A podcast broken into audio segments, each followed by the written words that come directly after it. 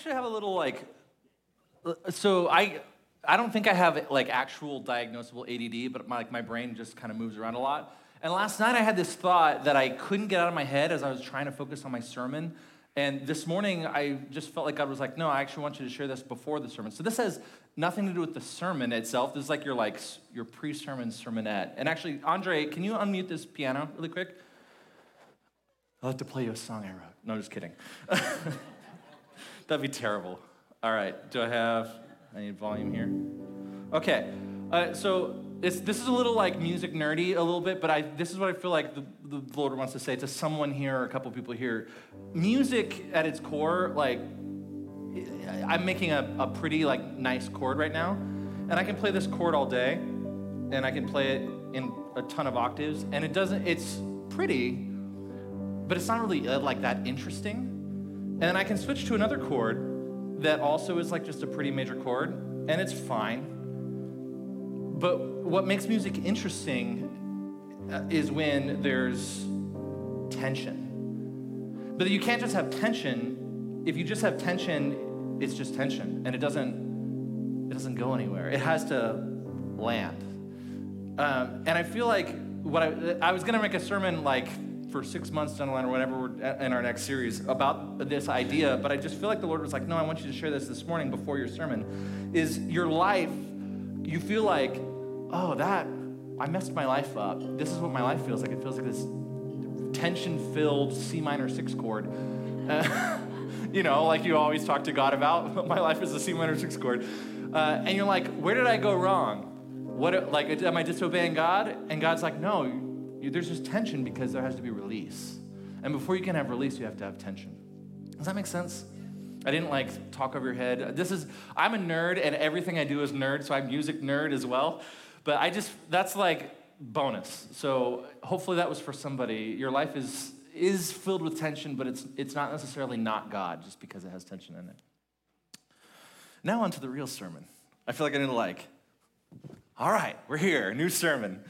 Um, welcome to our summer series, which uh, Johanna didn't actually use PowerPoint last week, so you have no idea that we are doing a series, but we are. Um, and this is the slide that Justine made, and I love it. Um, it uh, talks about Ephesians 3 Christ will make his home in your hearts as you trust in him, and your roots will go down into God's love and keep you strong. And so you have this picture of this tree where it's beautiful, and usually, like, you don't see the whole tree, you only see the top half, but like the bottom, you can see the root structure, and uh, it's amazing. Anyway, uh, how's your guys' summer been going? That was, a, that was a lukewarm response. Some of you are like, Am I allowed to talk? Yeah. Summer's been good? Awesome. Awesome. If there's no one that's going to be like, Summer sucked, like out loud, you'll tell me afterwards. So, summer for me has been a really interesting experience. As most people know, I was on staff at Lake Sam, and now I'm not. Um, so, we're just walking in that transition, feeling that experience.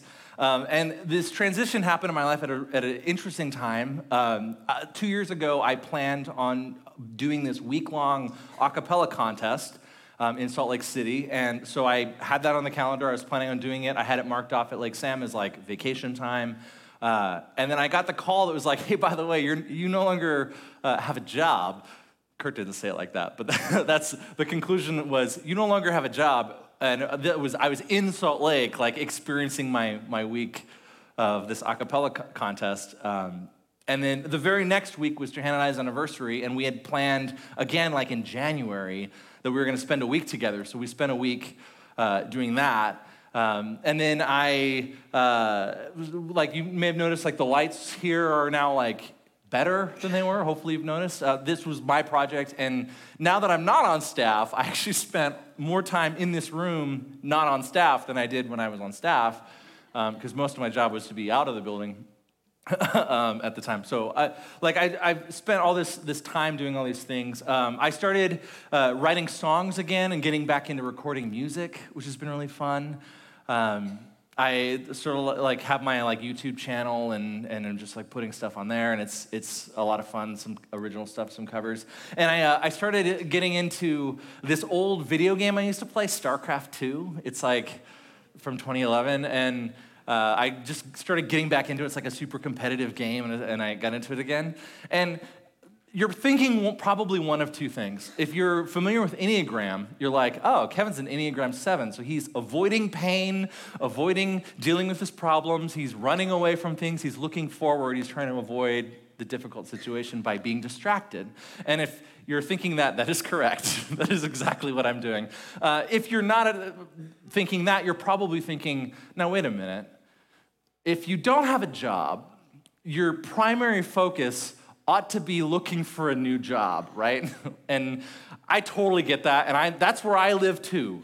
like, I'm like, I wake up in the morning and I'm like, what am I gonna do today? I should probably find a new thing to do because, you know, I need a job. I need to make money to provide for my family, all of those things that uh, are true and, we, and I, I need to do. And so, what am I doing playing competitive StarCraft?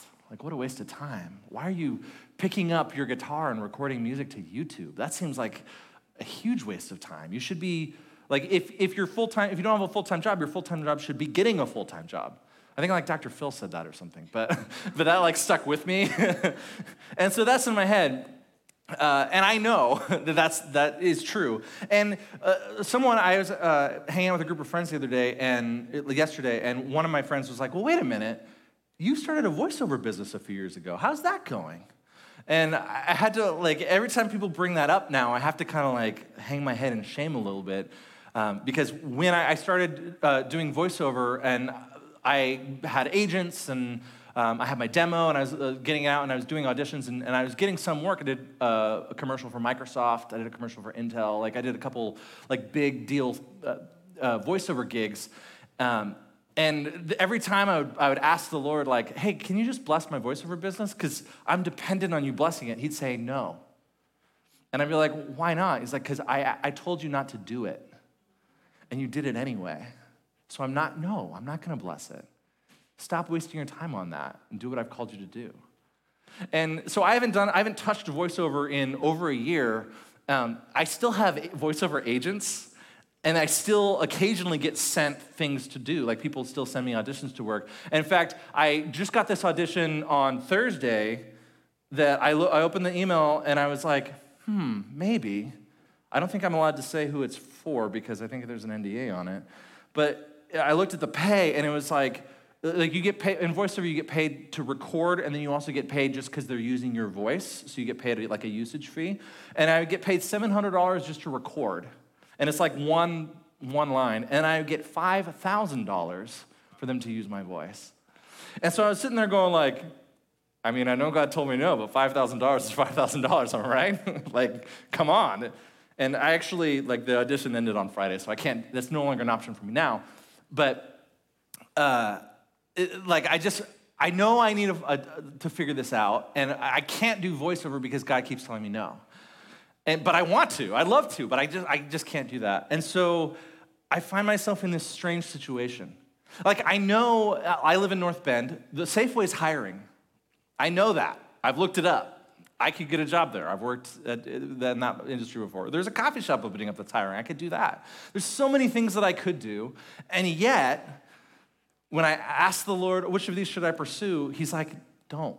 None of them. Don't do that.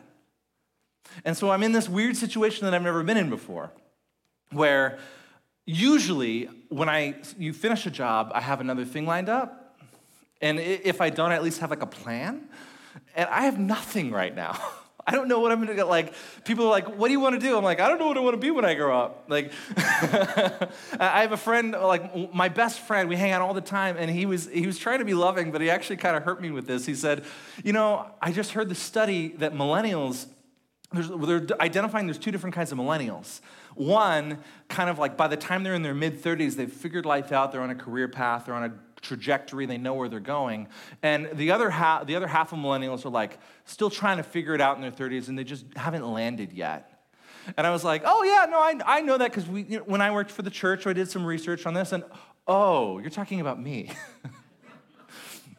I'm the millennial that hasn't landed yet. well, shoot. and so as I share all this to say, I, uh, I don't, I'm in this new situation, never been here, there's no book for this moment, There's no like scripture that's like, when you find yourself without a job and you can't do a voiceover business, Paul says to do this. Like, that's just not in there. It'd be so great if it was, but it's not. And so I'm, I find myself in new ground and I don't know how to progress. And I just wonder if other people here are experiencing something like that, where you're like, maybe it's not exactly the same, maybe it's not with job, maybe it's with family, maybe it's with uh, another relationship, maybe it's just life stage. But you're like, okay, God, I've been walking with you for some time now. I, I knew how to handle that situation. You walked me through that situation, but I, I'm coming up ahead and I don't know how to progress here. Like, I don't know how to move forward. And there, I'm in a new situation, and the old rules, I don't know if they apply anymore. So, what do I do? So, uh, that's where we're headed, is because I think God has a, a, really good answer for us. Um, and for me, He showed me this sermon. He gave it to me actually before Johanna spoke last week. And I was like, God, you're amazing. That's amazing. And then when Johanna spoke, I went, oh, she this her sermon is the perfect prequel to this so if you're here last week your heart is already ready and, and your heart is already open so i uh, asked savannah asked who do you want to pray for the sermon and i said i need someone who prays with like fervently with belief who believes in, in healing and uh, so we always when we pray for the sermon we always ask you like pray for the sermon and also lift up another church um, and i want to kind of sh- do a little change. Um, uh, we have Jenny Y praying, which is perfect. Um, my friends at Light to the World are here. Like, hey guys, good to see you. Um, and their Light of the World is a Russian speaking church that meets here. Um, they'll be here after we leave, and they use the building all throughout the week. Um, and one of the like pillars in their church, Valentina, um, she was just diagnosed with uh, cancer, uh, and it's pretty serious. Um, and so they're, they're just praying their faces off, asking God to heal. And I was like, are, they're, this is my people, right? Like, we are all one church. This is our people. Your pillar is my pillar. When you suffer, I suffer. And when, when God heals you, God heals me. And so I just, in, instead of lifting up another, church, if you want to, you still can, that's fine. But could you uh, pray for us? But could you also lift up our sister Valentina? Lord, I thank you for this day, and I thank you that um, you have a word for Kevin to give today. Lord, we pray your anointing on him. Lord, that you would speak through him, that you would lead and guide him.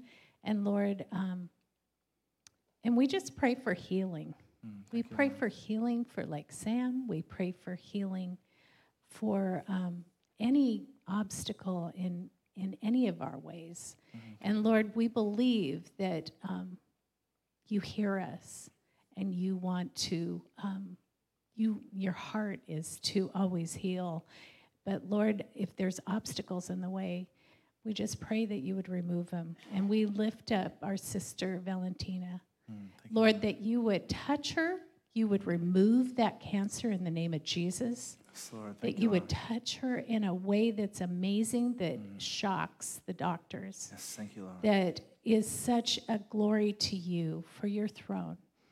For your kingdom to come on earth as it is in heaven. And Lord, um, we just give you all the praise and the glory and the thanks in Jesus' name. Mm. Amen. Amen. That's perfect.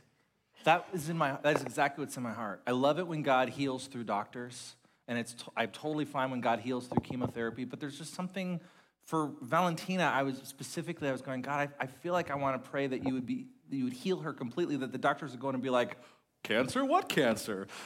like that's just so that was that was perfect. Thank you. So, in light of all that, and in light of my story, this is what Jesus uh, tells us, and it's interesting. So there's four gospels in the New Testament: Matthew, Mark, Luke, and John, and they're all um, four accounts of the same story. And they are creating a narrative that is intentional. And so you'll notice certain themes in the different gospels. Um, like uh, Luke is a doctor and he kind of has this like matter of fact, just the facts, sir. Like that's all he he's concerned about. This happened and then this happened and this happened.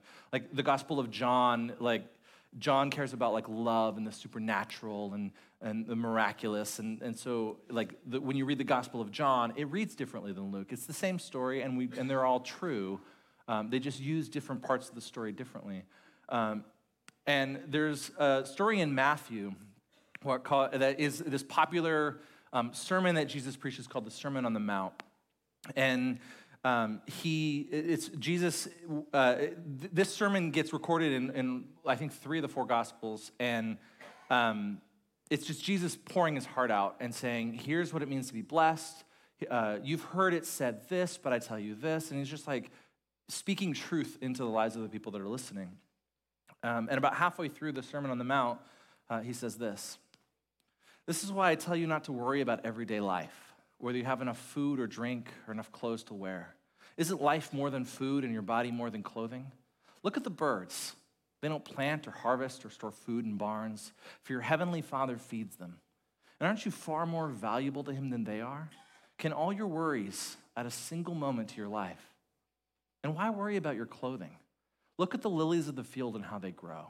They don't work or make their clothing. Yet Solomon in all his glory was not dressed as beautifully as they are.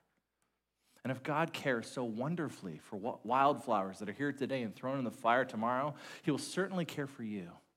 So why do you have so little faith? Don't worry about these things, saying, What will we eat? What will we drink? What will we wear? These things dominate the thoughts of unbelievers, but your heavenly Father already knows all your needs. Seek the kingdom of God above all else and live rightly, and He will give you everything you need. Don't worry about tomorrow, for tomorrow will bring its own worries. Today's trouble is enough for today. So there's two ways you can read this, right? There's the like, you should stop worrying, you suck, which if you read that into Jesus' words, most of the time you're missing it. Because instead, this is this beautiful invitation for Jesus to say, Man, you're so concerned about things. And I just want you to know you don't have to be. Like, I wake up these days and I feel like there's this like weight on my chest.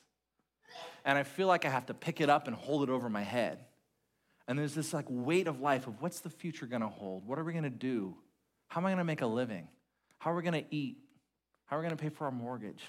How, do I, how are my needs met? How's my relationship gonna, gonna be with Johanna? How's my relationships with my friends gonna be? And uh, there's just so many things you could worry about over and over and over. And God, Jesus here is like, look at those dumb birds. They're just stupid birds. This is my paraphrase. Jesus probably cares about birds more than I do. But it's like, they don't like work. They don't strive for things. They don't have hopes and dreams. Like that bird didn't go to college. Like, you know, like that bird didn't receive me at Lake Sam one Sunday. Like, it's just a bird. And yet, I take care of that bird. I provide food. He's like, look you see these like, like flowers on the ground? They don't strive, they don't work, they just are, they just exist. And Solomon, who is the richest king that ever was a king of Israel, had the most amount of wealth, had the nicest stuff, built a temple out of gold had everything. Solomon, in his prime, was not dressed nearly as beautifully, as majestically as these flowers. See, you think you have to do all this stuff, but I'm here to say you don't. I'm going to take care of you.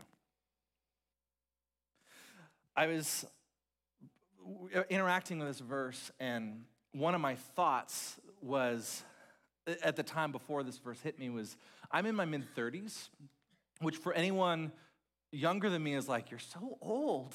And for everyone older than me is like, he's just a baby. uh, and everyone that's my age is like, he's 33. Geez, he doesn't look so good.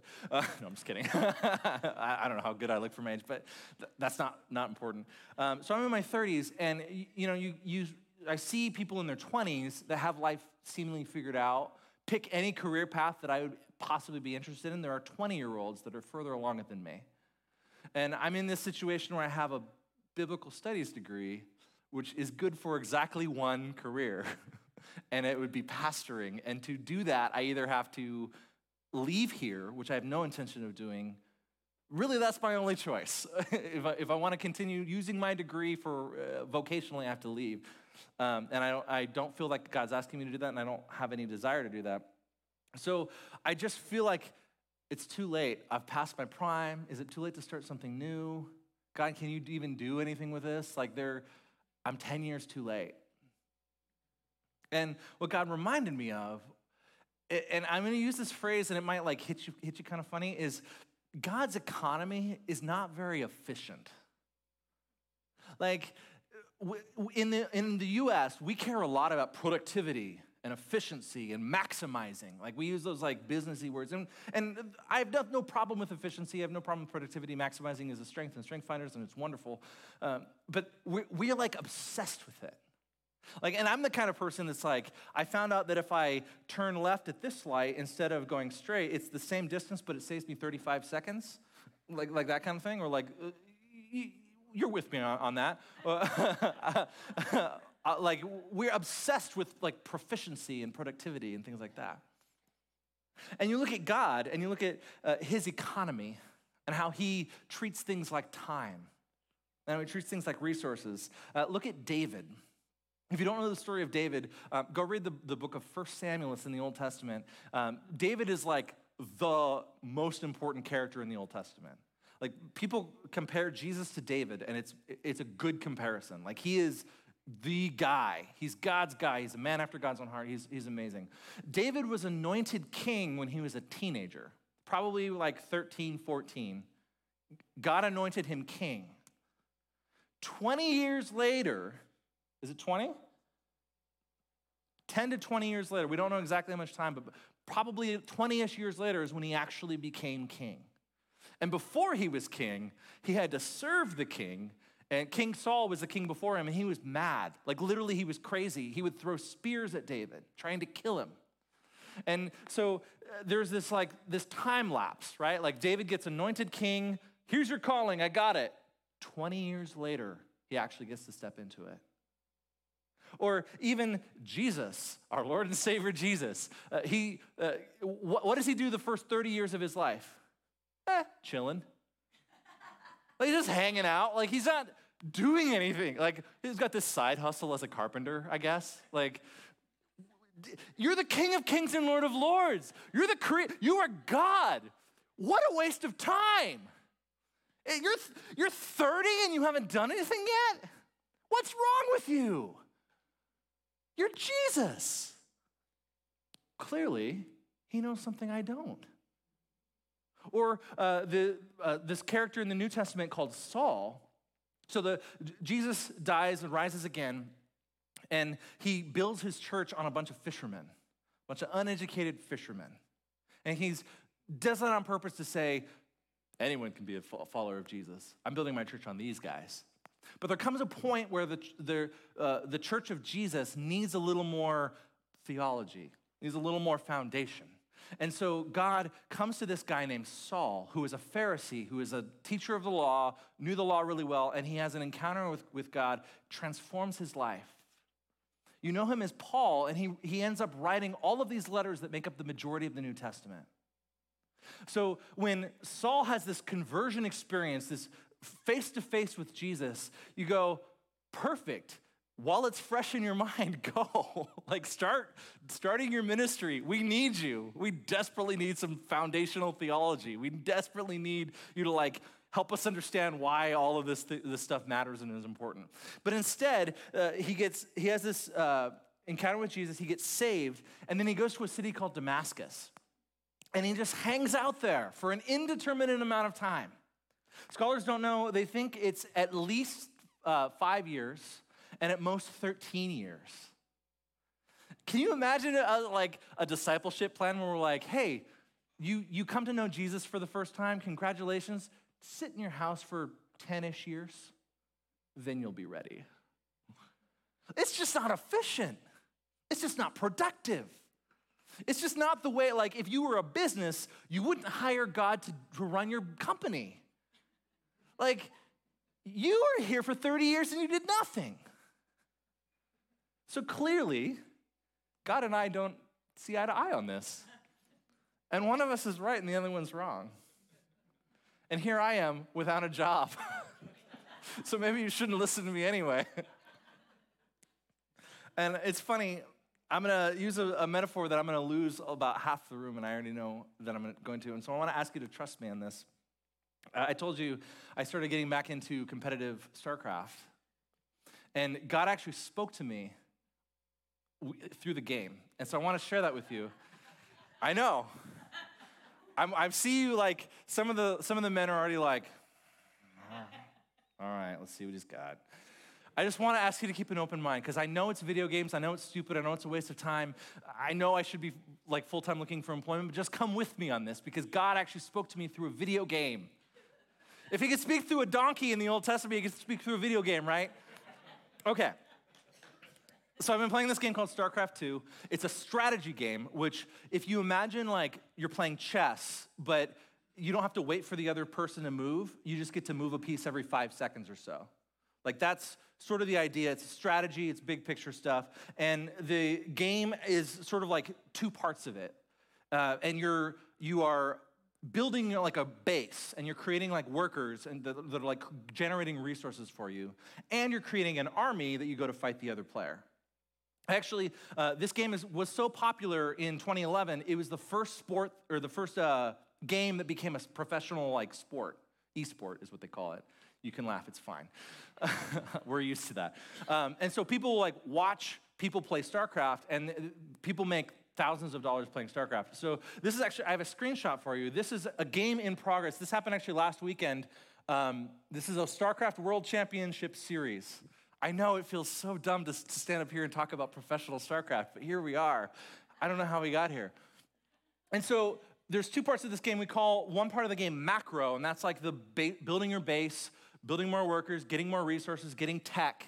And then micro, which is when you, you each of those little guys that you can control and you can choose what you want to do with them. And so you have uh, this is a game. The, the, two character, the two people playing their gamer tags are Serral and Stats. So Serral is the blue player and Stats is the red player.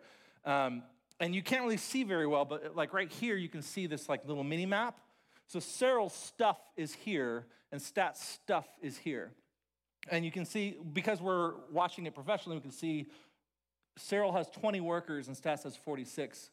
Has 65 army and Stats has 43. And so you don't have to understand like gamer stuff to know like that number's bigger. That's probably better. Uh, so micro is like some like stats guys are making these force fields, and Serral's trying to like make his guys run around and, and uh, just defeat that guy, and they're like focused on micro. And uh, because Stats has 46 workers and Serral only has 20, when the two armies collide, if they're gonna like destroy each other and they'll have no army left. But because Stats has twice as much workers, he can make a bigger army faster. He's, he's essentially twice as productive as Serral.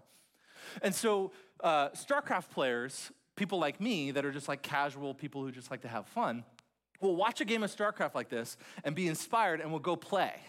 And we'll like hop on and play with other people. And then a lot of people will say, okay, I was playing StarCraft and uh, my opponent made these force fields and I don't know how to do, like, how do I, how do I micro this better? How do I solve this problem better? I don't understand. Or I always lose to this unit composition. How do I beat it? And uh, almost always, uh, I, this is from uh, Reddit, it's just a couple things, and I made sure there are no curses on this, so, and, so we're okay. Uh, like, so the first one, you don't have to know anything about this specific game. You, who cares about what Zerg is, Bio, ZVT? You don't need to know any of that. But essentially, the question is here's a specific challenge I'm having. How do I beat this? And the answer is you have no chance if they just have more stuff. You just can't, if it doesn't matter what you, what, what you have, if they have twice as much of it, you're going to lose. And it's the same, there's this specific, I know what he does, he always does this. Uh, how do I counter this? What's a good build I can do? How do I, how do I uh, beat this? And in, in Bronze League, which is the lowest league, he's like, just better macro, man. You just got to build more bases. You just got to uh, do better. So this is a, uh, a screenshot of an actual game. Um, and you can see, again, you don't have to know anything, but you see the blue player has 200 out of 200, and the red player has 99 out of 100. So the blue player has twice as much stuff. So you, can, you can be like, well, wait, that unit counters that unit, and that unit counters that unit. But it doesn't matter because he has twice as much stuff. And when all his stuff gets destroyed, he's going to make more stuff, and it's going to. It, it, it, just doesn't matter if you have more stuff. And so this is where uh, I felt like the Lord met me here in StarCraft, is because what's the answer to my, this specific problem? Is you got to go back to foundations. You just got to macro better. If you have more bases, it doesn't matter what they do. It, like you're getting lost in the minutia of how do I how do I add this force field here and how do I how does my army interact with this one and how do I handle this specific thing? You're just getting lost in that. But if you just have more stuff, if you just get the foundational stuff right, then all of your actual question doesn't isn't even relevant anymore. And so uh, God is saying, at least to me, He's like, you're in this new situation. What do you do? Foundations. Let's go back to the foundation. What do you know to do? Macro better in your life. Like, if you have more resources, you can do more. And that resource is me. So he uh, took me from here to this story. This is later on in the New Testament. Um, Jesus uh, is doing this walk to Jerusalem. Um, he's headed to Jerusalem for Passover. And as Jesus and his disciples continued on their way, they came to a certain village where a woman named Martha welcomed him into her home. Her sister Mary sat at the Lord's feet listening to what he taught. But Martha was distracted by the big dinner she was preparing. She came to Jesus and said, Lord, doesn't it seem unfair to you that my sister just sits here while I do all the work? Tell her to come and help me. The Lord said to her, My dear Martha, you're worried and upset over all these details. There's only one thing worth being concerned about. Mary's discovered it and will not be taken away from her. So, you're Mary or Martha. You can be either one. You're two single women that are in your house. 13 men come over on their way to Jerusalem, 13 travelers, and they've invaded your house. I mean, invade. They're, they're welcome. Uh, these are nice men. One of them is a rabbi, and he's teaching. There are, if you are at all practical, if you at all are like a good host, you go, there needs to be good seating. Do we clean the house? What are we gonna do for dinner? Like that, especially if this was a surprise to you, this is a big deal. like, oh shoot, the King of Kings and Lord of Lords is in my house. I better cook him a meal, right? like that seems important. And so, Martha, we like, whenever people tell this story, they always demonize Martha because, like, oh, you, you were just, you were doing all these things. But listen to Martha. She's like, I just want to be a good host. Like, is it wrong that I want to want dinner to be good? Is it wrong to expect to give Jesus and his, his disciples a good meal? Like, that seems reasonable, right? And so she's doing all this productive thing. She's uh, striving really hard. She's in the kitchen baking. She's distracted. Uh, I, it wouldn't surprise me if she was also like, whoops, left this out. Got to clean that up. Got to hide that. Put that in the closet. Make sure the pets are out of the house. Like, like doing all the housekeeping things to make sure that the experience is good. And especially if you're the kind of person who likes to serve, who doesn't like to be the front and center, but you like to be in the kind of the background serving, you totally probably resonate with Martha. You're like, I just want it to be a good experience. And I know when I serve, like, there's something about when like you've you've set up all the chairs or you've like done all these behind the scenes things, and you see someone who's supposed to be doing something and they're praying, and you're like, what are you doing? I worked so hard for this to, so that way we can have the service run smoothly, and you're ruining it. What are you doing? And that's essentially what Martha's doing right now. Is I'm just trying so hard to get it right. I'm just working so hard. I'm doing so many things. And then what's Mary doing? Mary sat at the Lord's feet, listening to what he taught. And so uh, Martha's like running around. I imagine Martha is like frantic. Like she, because again, 13 men just entered her house and, and she has to try and entertain them and make them all feel comfortable and, and keep their stomachs full. And so she's like frantically running around doing stuff. And then Mary just like does this.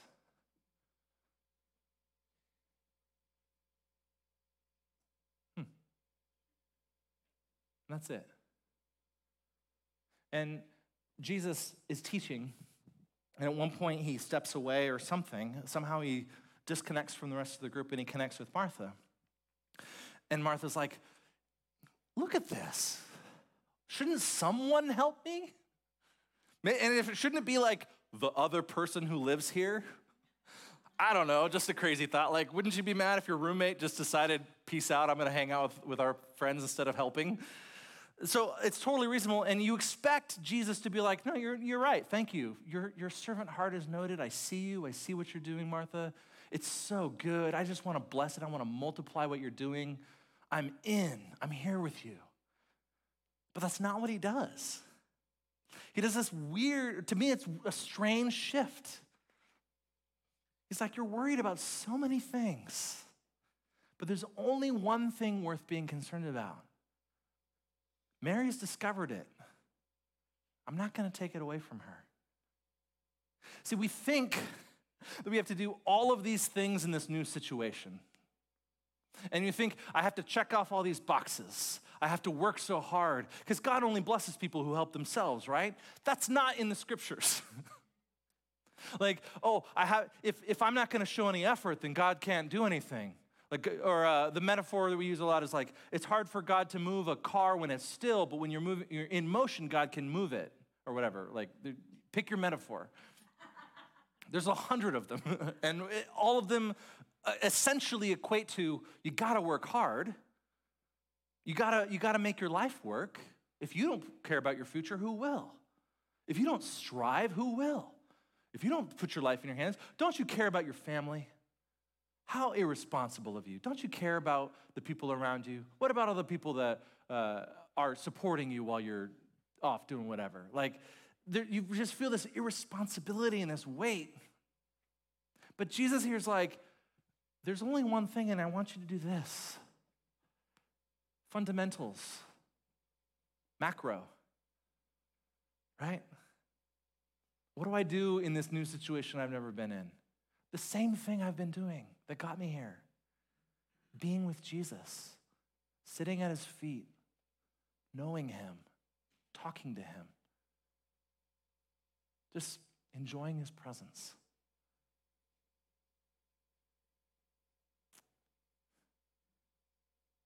How do I get out of this terrible situation? The same thing. What do I do when I don't know what to do? The same thing. How do you win a game of StarCraft? The same thing. Fundamentals. It's exactly the same.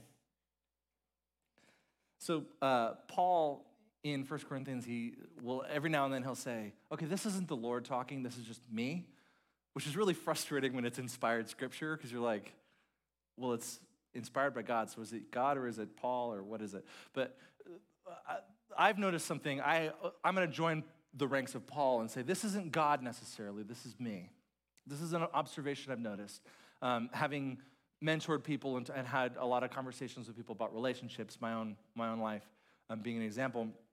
In relationships, there's this trend that I've noticed. And if this isn't you and you have a great relationship, then don't hear judgment from me. I'm not trying to like tell you the one way to, to do relationships.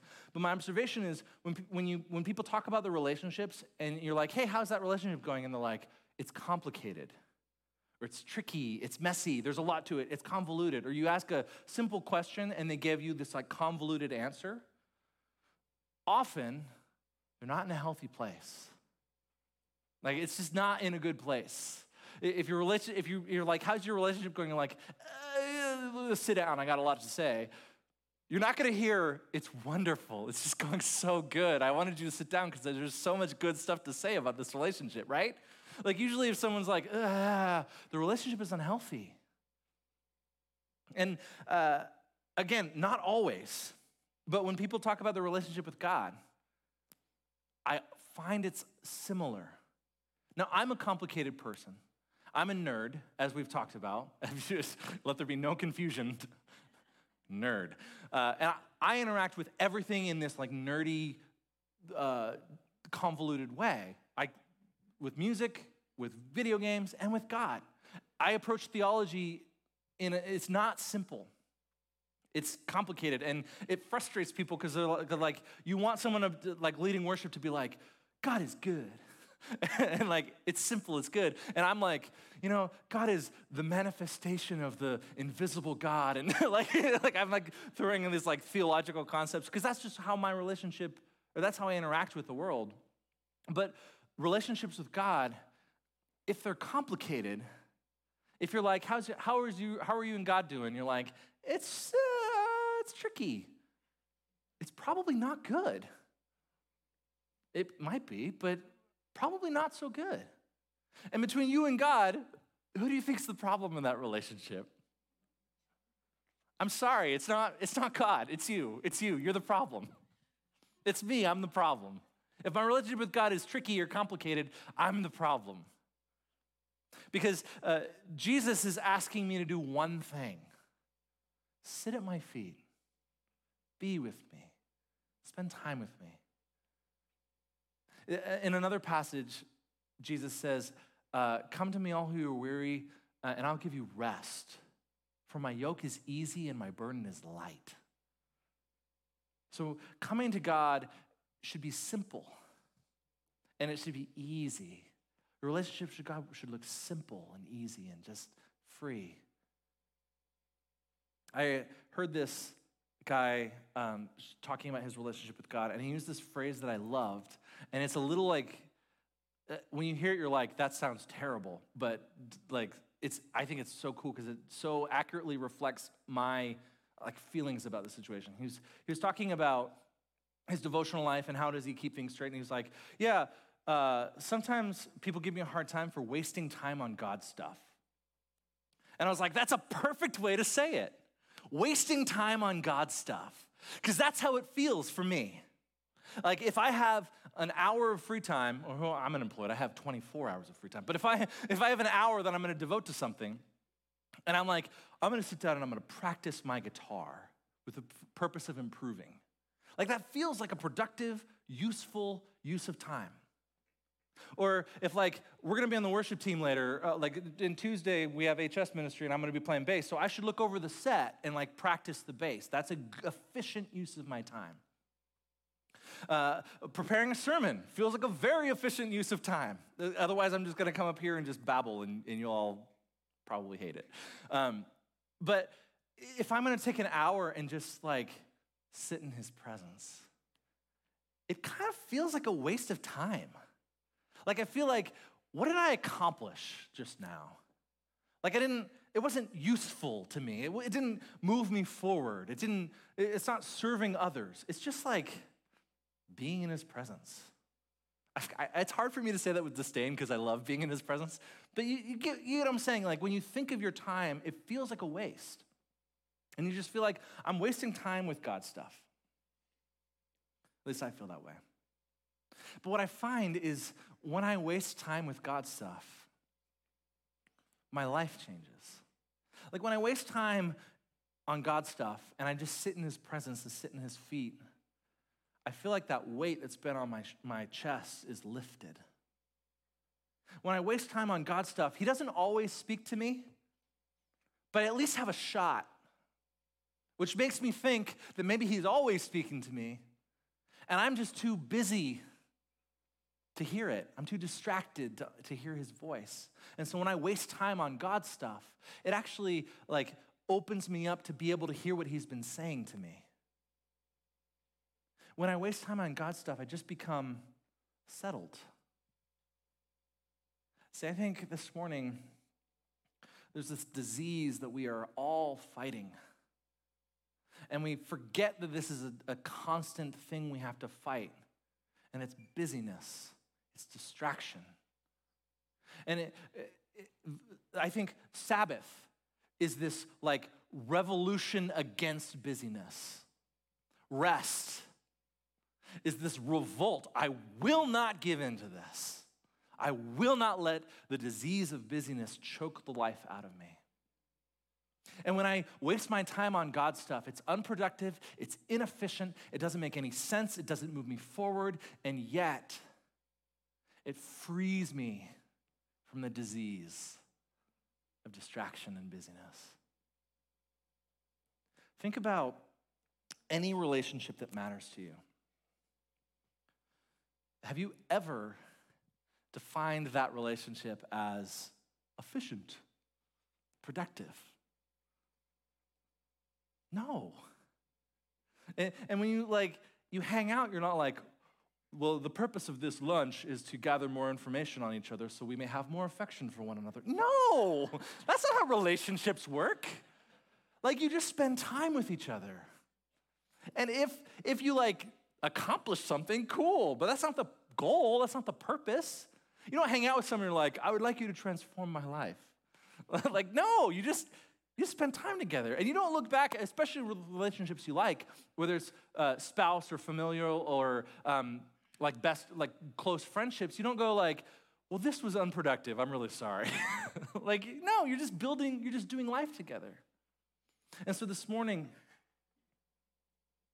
i think god wants to change our perspective on wasting time on him on god's stuff i think he wants us we're striving we're doing so much we're filling our time. And He just wants us to be at His feet. Just wants us to stop. I think as the worship team is going to come back up in a minute and, and play, and I know when I'm worshiping, I have a tendency to want to fill the space with words. Um, and that's fine. There's, I don't think there's anything wrong with this. But in this moment, what I feel like the Lord would uh, have us do is sure, sing, sing the verses in the chorus and all those things. But in this, in this space, let's let there be space. Let's waste some time without words on God's stuff. Let's just sit in his presence. Let's not worry. I like worrying because it feels productive. And it feels like I'm like actually like putting some brain power towards my problems. But he's like, don't worry. What are you accomplishing? Nothing. Just sit at my feet. Seek me first. I, I got you. Every time I pray, including this morning, I was like, all right, God, I'm going to preach the sermon. Feel free and change me. like, give me a different answer. But every single time I pray about what I'm supposed to do for the future, 100% of the time, including this morning, he was like, don't worry. I got you. Just be with me. Just be with me. So, Lord, we come into your presence. We don't expect this to be productive or efficient or anything else maximizing, because it's not about that. We come into your presence and we just want to know you. And we thank you that you know us. And you know about the things that we're worried about. You know about our problems. You know about our need for food and uh, a, a, shelter and um, connection and all of the, the things that burden us. And it turns out that if we focus on those things, we lose it. Sit at your feet, when we waste time with you, We just sit in your presence and enjoy each other. You actually have that. You have our whole life in your hands.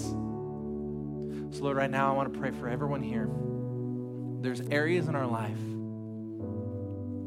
that we uh, we've given you a lot of things, but there's that one area in my life that I think I can control.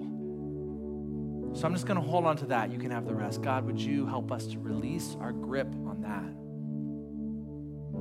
Lord, we want to give you our whole heart. We want to give you our whole life. We want to give you everything. We don't worry. Today we say no to busyness.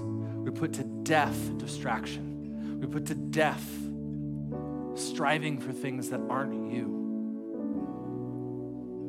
And we come to the one who says, My yoke is easy and my burden is light.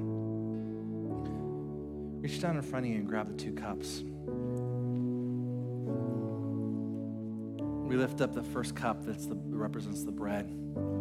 God, every time we're distracted, every time we're busy, every time we sin, every time we let our brokenness get the best of us, every time we make a choice that is not you,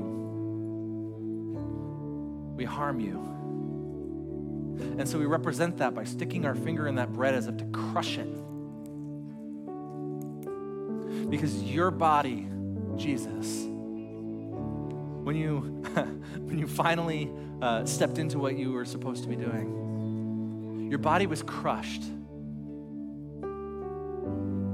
And it's, it was crushed for so many reasons, but one of them is because of my sin. One of them is because of my brokenness, my unbelief, my distrust. And I know what that cost you. And so we take this bread knowing that it cost you everything.